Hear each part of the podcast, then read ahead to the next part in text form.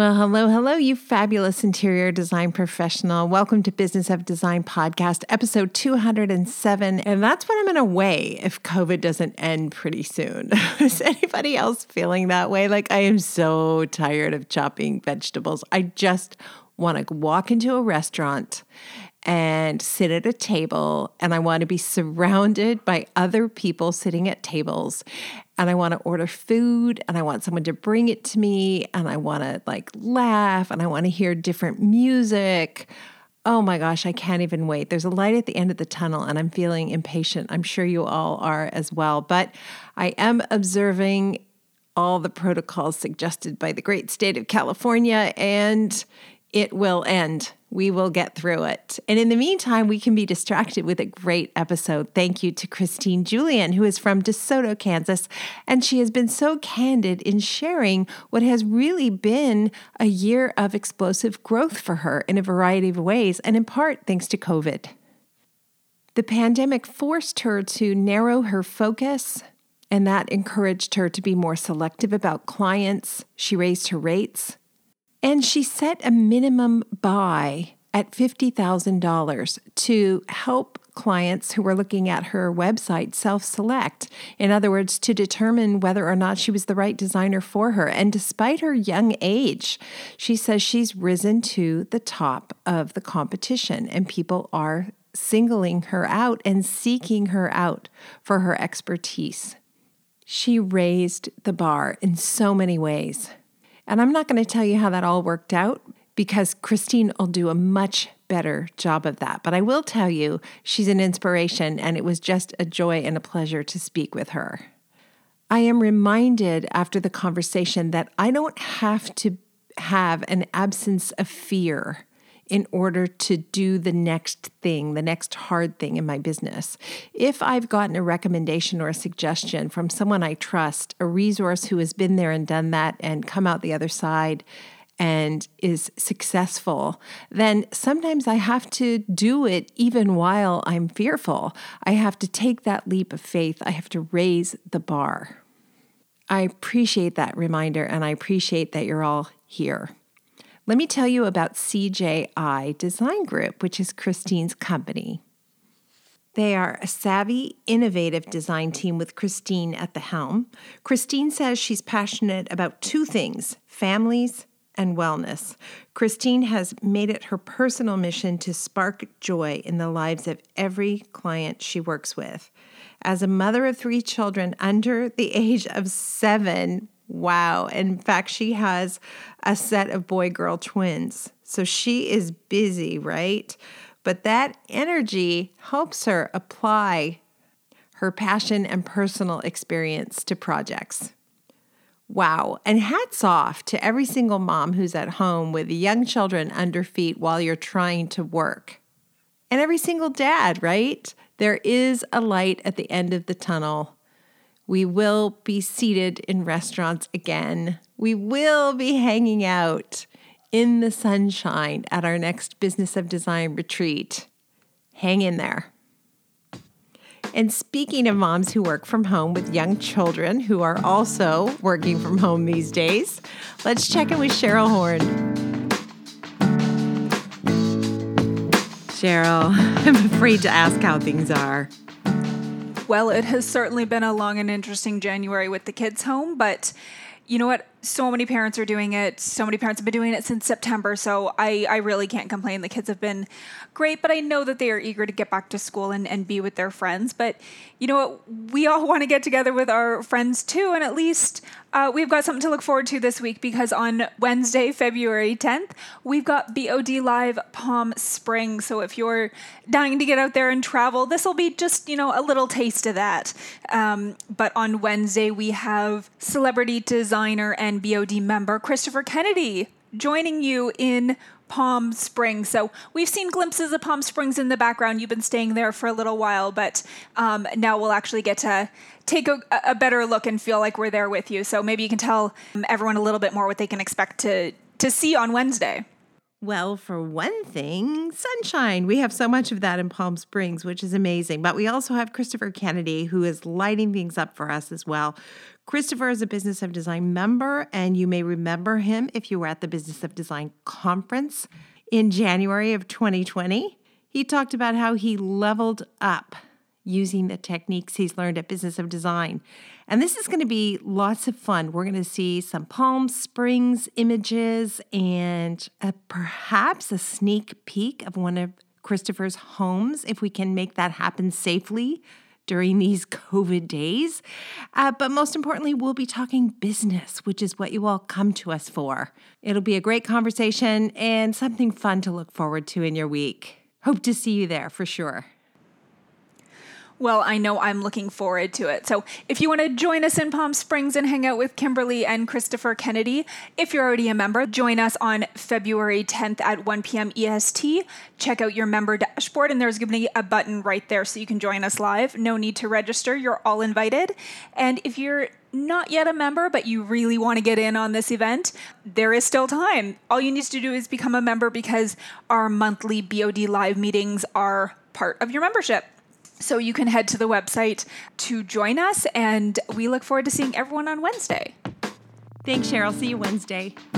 Thanks so much. We'll talk to you soon.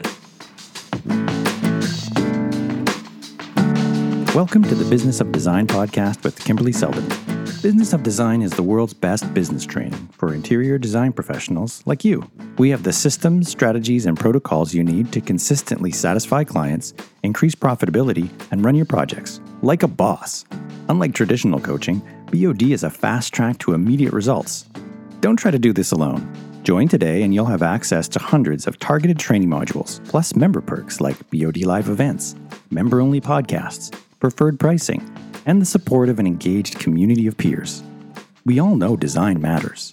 At Business of Design, we think designers matter too. Good morning, Christine. How are you? I'm good, Kimberly. How are you? I'm terrific. It's early here. You're in Kansas. Tell me, first of all, how's life in Kansas? What's happening vis-a-vis COVID and just life? Yeah, no, I mean, I'm sure what the rest of the world is going through, but being in Kansas, we're a little more spread out, so we don't have the same issues, I feel like, as the cities do, which is kind of lucky. So we're doing okay. Oh, I'm glad to hear that. And that puts you in a really good headspace to focus on your business a little bit right now. And in particular, we want to talk about that relationship with clients. I mean, we can't avoid it, right? You can't do this job and not want to deal with people. And a subcategory of the people we deal with are clients. So tell me what's happening with you and clients at the moment, and what you're working on these days.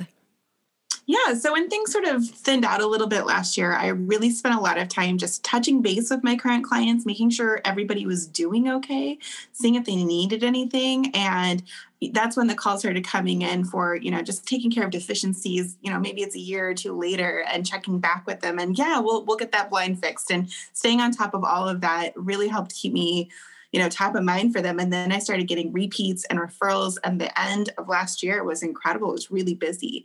And so I've really put a new emphasis on just staying in touch with my clients.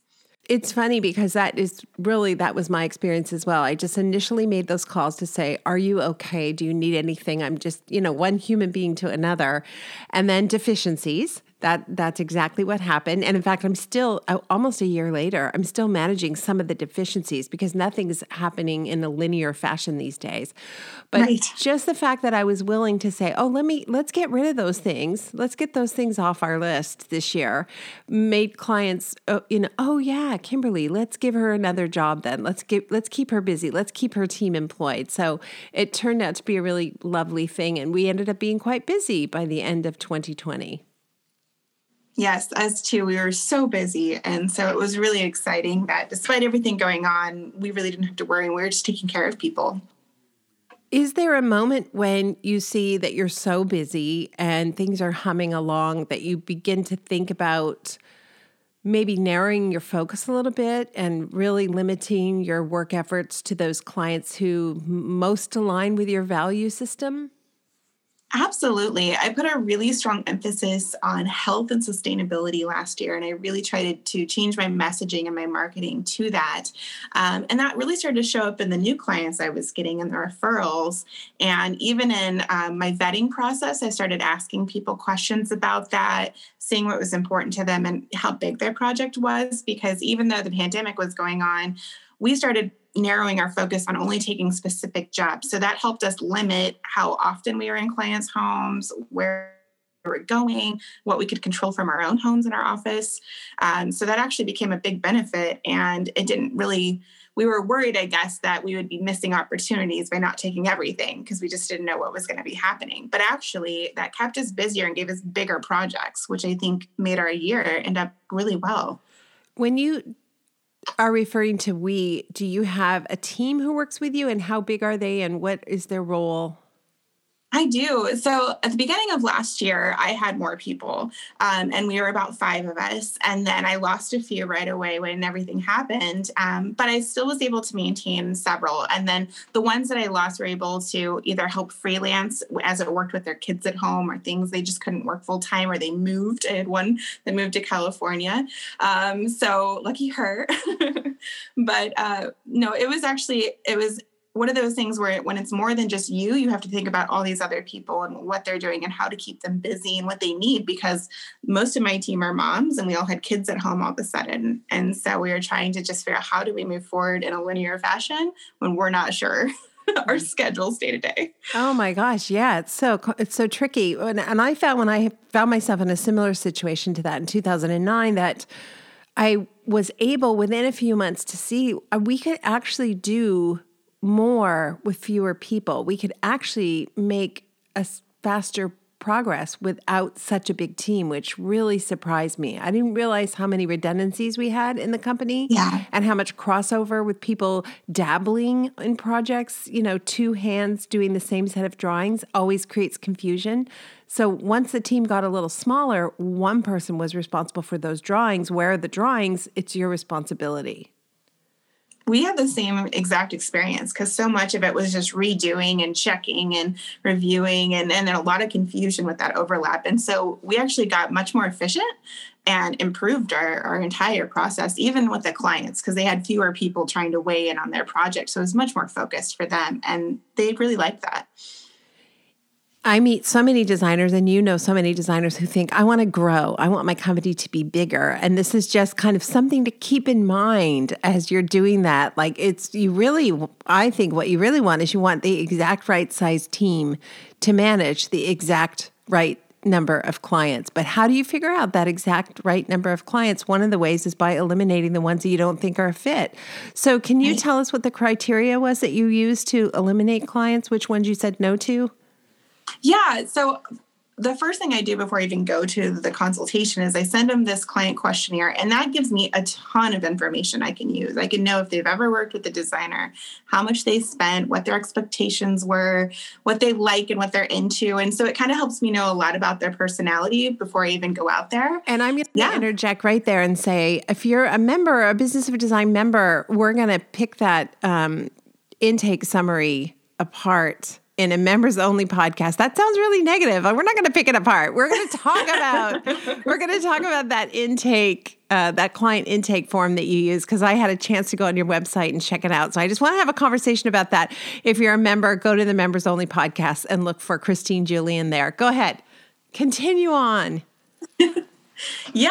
So then once I'm at that consult and I can really narrow down that focus, you know, one of the things that we put into play is that we require your project to have a $50,000 minimum. And we actually raised that nearly double from the beginning of last year. And that was really so that we have a project we could work on for months at a time, instead of having, you know, all these little ones that just take, you know, a couple of weeks, or their small jobs. We really couldn't perform as well for them or be as present for our clients who are undergoing big renovations where we need to be on call or available should we run into things, which definitely happens. And so that's actually been kind of an amazing change, as just limiting the scale of the projects we take and keeping everyone on the same process so we always know where we're at.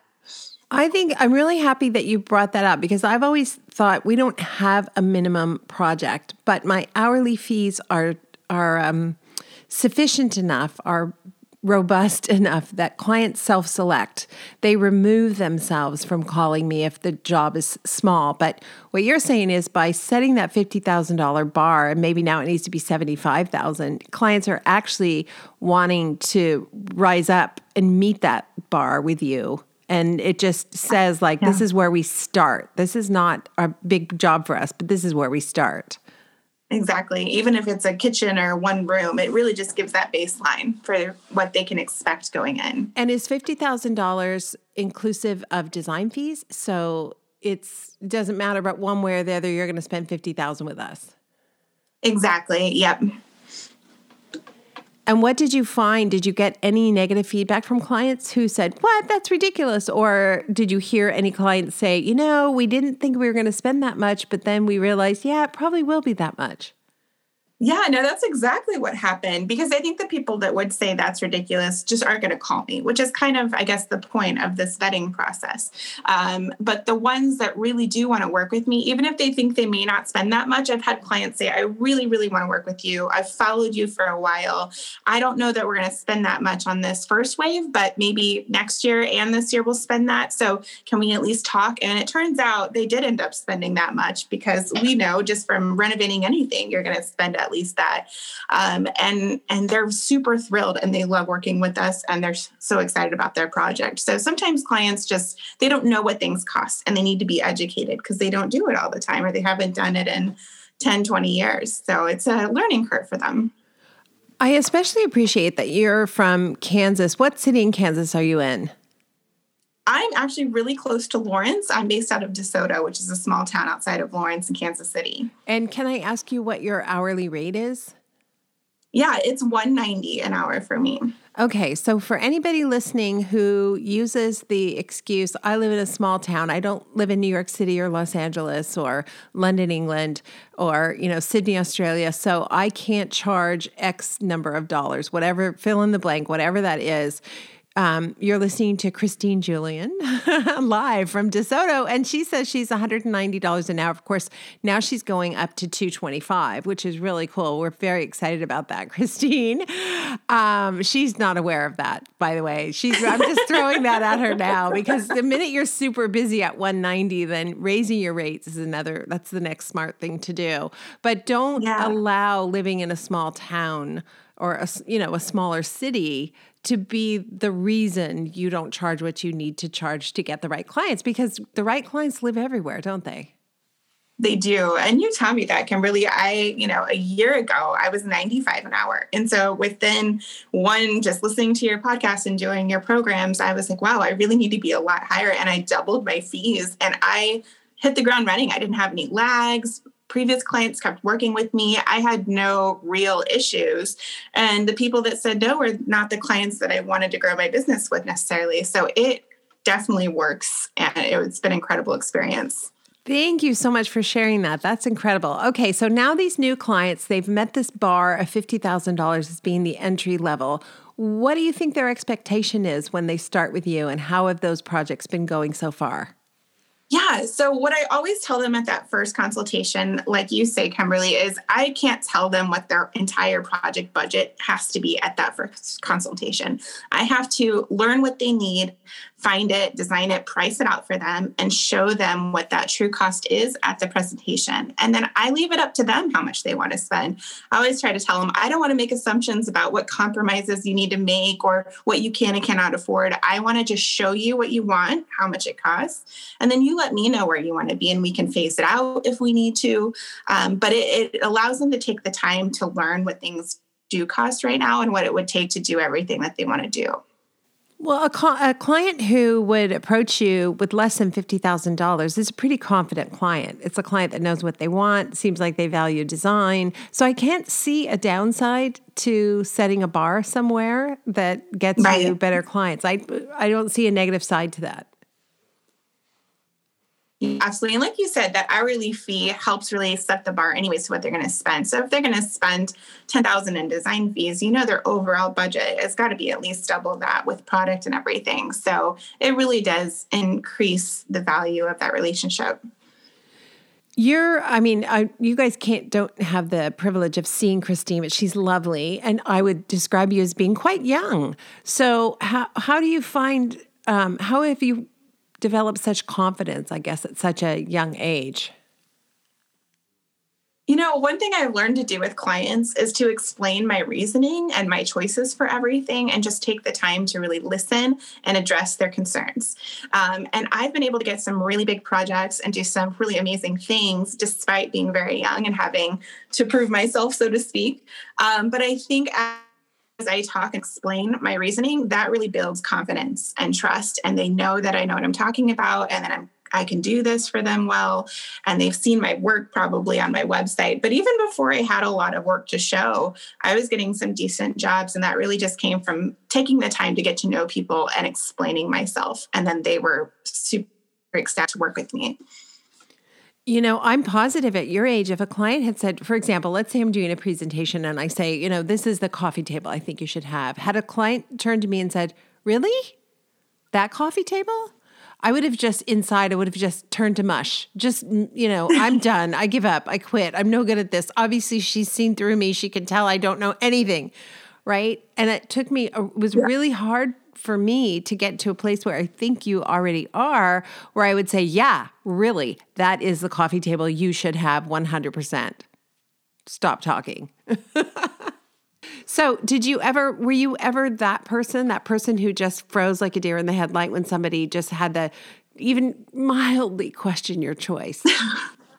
Oh, yeah. I think more than anything, I would take things really personal and just be like, what did I do wrong? What did I miss? You know, like start to question everything. And what I've learned is that there's not a right or wrong answer necessarily with design. It's a creative job too. And so when it comes to picking the exact pieces, really, I have to tell the clients, well, don't just focus on this one individual piece. Think of the whole room, and that's what I'm doing for you. And so I feel like it balances because it's bringing in the design of the kitchen island or the stone that we used over here, the colors, and it works for you because of this reason. And a lot of times that causes people to go, oh, wow, yeah, I think you're right. And sometimes they just have to sit on it for a while. But when you can show them how you thought about how everything comes together, that's what they hired you for. And so they're more apt to listen to you. Or you can figure out what it is they really dislike about it. If sometimes they just hate it and you're like, oh, wow, okay, explain to me why. And then make a few small minor adjustments or revisions to pieces, but it's never like you're having to redesign the entire group of selections.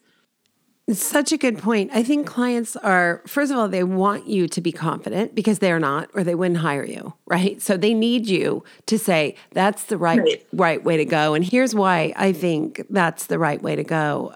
So just buckle down, defend your decision, defend your choice, and then don't take it personally. If they really hate it, they hate it, right? Like, oh, my mom had a table like that, and every time I was punished, I had to go sit next to that table. I don't want that table in my life. Okay, got it. No problem. Yeah, and those are the things you'll never know until they come out and look at that. So you just got to roll with it and say, okay, yeah, this doesn't work. We'll find something else. Yeah, and I'm gonna cop to this too. There are times when a client says, really? And I'm like, yeah, honestly, I don't know. I just really couldn't think of anything. Like, that's the best I got. But I'm still, to the client, going to say, yes, that's what we should do, right? Right. I guess it's okay that you don't have 100% of confidence at every single moment on every single project. Yeah, and just learning to work with your clients. I mean, sometimes clients want you to do it all and feel really confident, but sometimes they enjoy the process and they just want to ask you questions and have conversation. And if you're willing to have those conversations, I think it shows that you're willing to listen to their needs and their wants. Right. Yeah, that makes sense to me for sure. What's ahead for CJI Design Group? You know, we are really focusing on improving our systems, building our team. I've got dreams of one day really curating all the product brands that I love and stand behind that are really sustainable and having, you know, maybe my own design co-op with people that love that message as well, or building out kind of a showroom to bring people to that show them all this product and where to get it. I think that's an important niche going forward, and I think there's going to be a lot of clients who will be attracted just to that. So who knows, down the road, maybe that'll become, you know, much more of the forefront of what CJI Design Group is going to be all about. Yeah. I guess the lesson for all of us then is to be intentional about our, our purpose, in life, our purpose in business, and to develop those avenues that we take our business down that we feel strongly about, like sustainable design. Are you intentional? Are you aware of how intentional you are on a daily basis with clients, with staff, with trades? And can you talk a little bit about that? Yeah, that is essentially my whole design philosophy. To me, that's what I've learned separates me from other designers and how I want to train my employees and the designers that work is to really learn to listen to the clients at the beginning and do all that discovery really well. Because at the end of the day, when you're designing residential, it's their home. It really needs to be something meaningful to them. And if I just go through the motions and kind of just do things because they look cool or I'm excited about a product, it doesn't connect to them on a personal level. And so I find that if I can really listen and deliver on everything that they're really wanting and exceed their expectations, they're going to not only love their space for years and years, they're going to be so ecstatic and share that with all of their friends and keep coming back to us. So it's really just the heart of everything we do is focus on that client relationship and getting to know them. I love that that has made you so successful and really so quickly. It's fantastic. We like to end every episode with design intervention. What comes to mind? Yeah, for me, I think it's really just learning to listen to your customer and accepting that sometimes you don't have all the answers. And when you don't, it's okay to go and find help, whether it's other people and industries that you can rely on and get that information, or just having real conversations with your clients. I think people feel comforted by the fact you're willing to say, I'm going to ask someone who has more experience about this, right? I know I was at my GP once many, many years ago, and I had something going on, and she said, you know what? I think I'm going to get an ENT, an ear, nose, and throat person, to set up an appointment with you. And I thought, oh, that's amazing. That's the limit of her knowledge. She's got this general knowledge, and now she's going to send me to the specialist. So it's amazing that I had her because she's the person who knows who else I need to meet. And clients hire you, and they don't think you know how to do the electrical. They don't think you're going to get in there, Christine, and do the plumbing, right? But they're like relying on you to know who to call for those things. That's right. And I think it's important that you're willing to say, I don't know all the answers, but I do know who to call and to find those people, because that makes you a really valuable resource. Yeah, it's important to say, I don't know how to do that, right? Nobody wants you to try to do something you're not qualified to do. So, yeah. I see nothing but big things ahead for you and for CJI. And let us know when you decide to go over that $200 an hour mark. You got it, Kimberly. Thank you so much. Thank you. Nice to see you.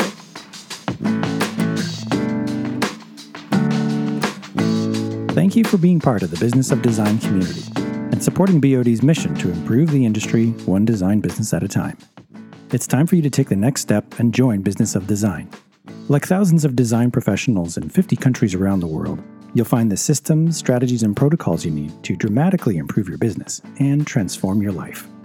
What are you waiting for? Start today.